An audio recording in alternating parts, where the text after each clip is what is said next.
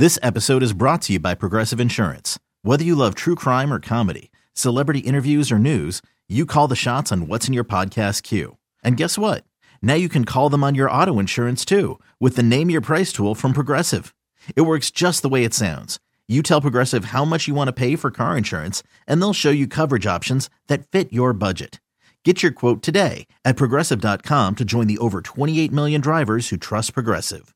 Progressive Casualty Insurance Company and Affiliates. Price and coverage match limited by state law. We'll get to some of that later on in the episode, but today is March 9th. We're Brooklyn Nets podcast. We spend time in Brooklyn, and a legendary rapper from Brooklyn died today, many years ago.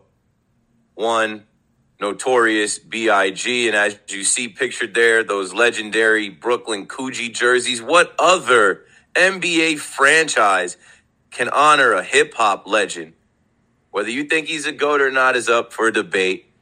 I don't really care to debate it, but when I go on WFAN after the game tonight, we'll definitely have some instrumentals lined up to pay tribute to the notorious. Other than that, you guys remember those uniforms? Uh, weigh in on your thoughts on uh, Biggie. And nobody go ahead and say the thing that every Knicks fan say.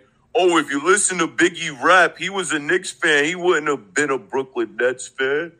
Yeah, well, first of all, Biggie is, you know, undisputably one of the greatest rappers of all time. Unfortunately, you know, career was that long, which it hurts him. It's not his fault, obviously. But as far as um, Biggie's work itself, I, I always wonder the question: life after death or ready to die?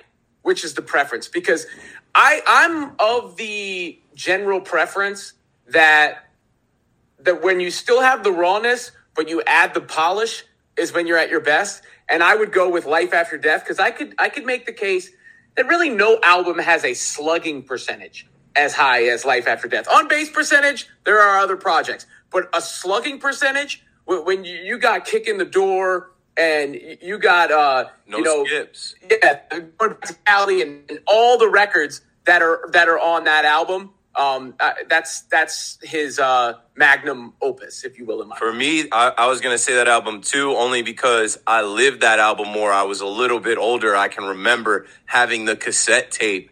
I can remember like listening to that album with my brother who was 10 years older than me. So like that really was his era. Um, I don't think Hudson was alive for that time. He, he really can't weigh in on any of that. I can't. And, and look, I, I, I will say, honestly, it really was with the Brooklyn Nets because you know you have to remember the Nets moved to Brooklyn when I was a lot younger uh, than you guys were, and it was with the Brooklyn Nets kind of like embracing that culture that I kind of got to experience that, obviously in a different way to you guys. But I think you know, kind of like Robin said, it, it's really cool to be able to see the Nets embrace not only Biggie but also just rap culture in general. Obviously, Jay Z being involved with the Nets, but I mean, I can think back to St. John being at the Nets first game after they had the clean sweep at halftime. I think, and that was kind of before St. John blew up. Yeah. And it's just been it's it's awesome to see the way the Nets have embraced that you know uh, the a culture that's obviously so prom- prominent in Brooklyn and kind of in a unique way across the NBA. They're they're really plugged into that. You, you know what I found the other day? I, I found a, a Carter Nets jersey, not Vince, Sean, uh, at, from the opening uh, concerts, like eight Number of them. four. Yeah, in a row, and it's got like a little bit of like a car. I don't know how it got stained, and I was asking my wife if she could figure out how to get the stain out of it because I would rock that again. Oh, yeah. Until I can get the Brooklyn Bridges joint, you know. In the meantime, I had That's to. timeless. You don't have to worry about him getting traded. Like no, he belongs to uh, Brooklyn, you know, Bed Stuy. Brooklyn's finest. Well, Marcy Projects, Bed Stuy would be, you know. So, but you you get the point.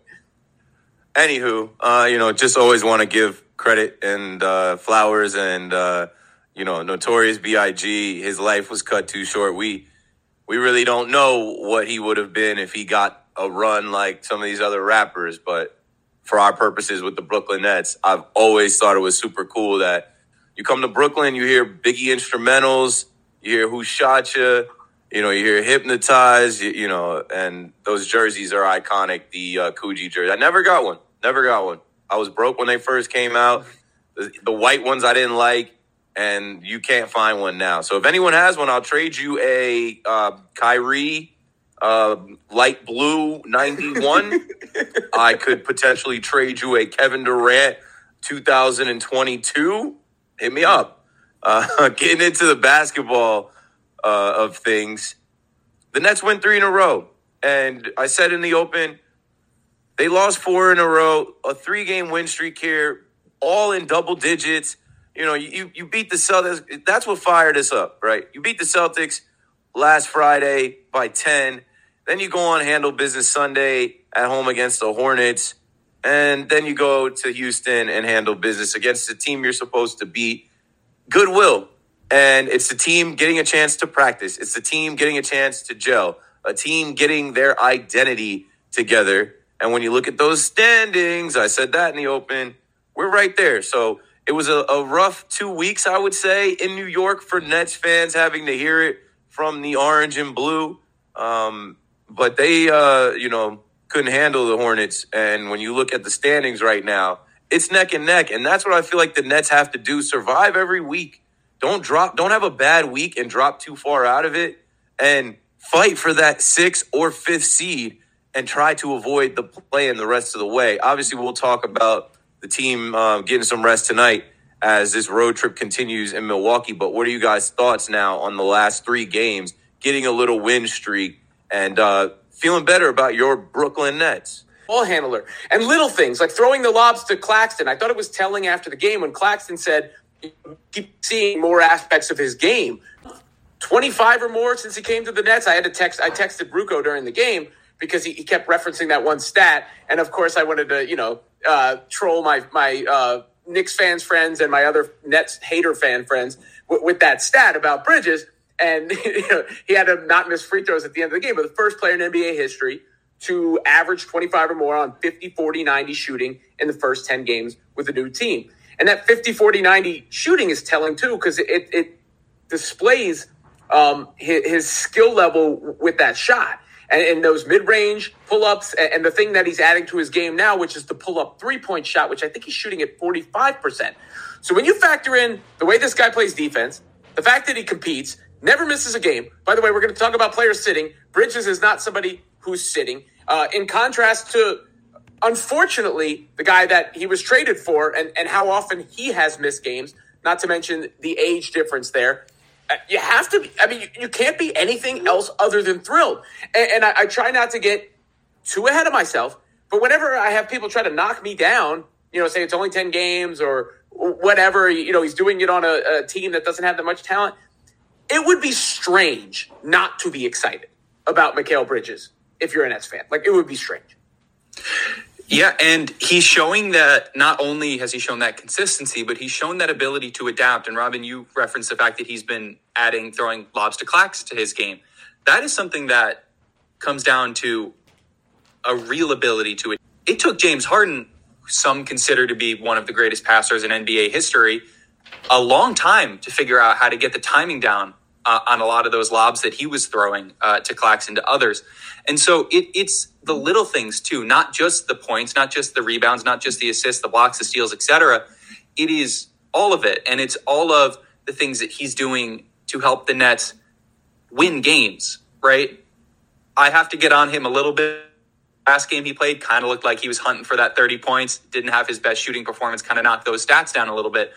But he has been putting the Nets in a position to win just about every game they've played. And you have to think back not only to this winning streak, but also to games against the Hawks, to games beyond this win streak where we have the Sixers in that first game, where we have been in a position to win games because of not just Mikal Bridges, but to a large extent Mikal Bridges. And when you look at the trade, when you look at the trade, I understand why a lot of people say, well, you're never going to get equal value for Kevin Durant. But I would challenge you before we see how the draft picks turn out, all of that. The trade is not is not you know a closed story. It's only been ten games, but I would challenge you to find a more equivalent return for a superstar player in a trade in NBA history because he, Mikal Bridges is putting up KD stats. Like I Mikal, said before, right? If it was a one for one, you wouldn't be mad, would you? One. From a from a stats Certainly perspective, actually, he's, he's basically one to one. You know, and we will talk about the Kevin Durant injury. We will talk about Mikal Bridges' availability and the contrast between those two. But the fact that we got Mikal Bridges, and I tweeted this the other day, we got Mikal Bridges and Cam Johnson, who I think we should sign to a long term deal, And and picks. four first round picks, and we flipped Jae Crowder. I mean, that is that's unreal. And say what you will, and we'll talk about this as well about Sean Marks maybe coming back and being extended and staying sticking around in Brooklyn for a couple more years. That's in Marks we trust, right? That's GM wizardry. That is we have no choice but to his shot and trust hitting a this home man. run. All right, go ahead and flash can the say a lot uh, about it, but yeah, flash on. the uh, Mikal Bridges graphic so we can give this guy his flowers. First player in NBA history to average 25 points per game on 50% shooting from the field, 40% shooting from three, and 90% shooting from the free throw line in his first 10 games with the team. Historic. This is a young man who they asked, Who was your favorite player growing up? Who'd you idolize? And he thought about it and laughed and he said, Kevin Durant.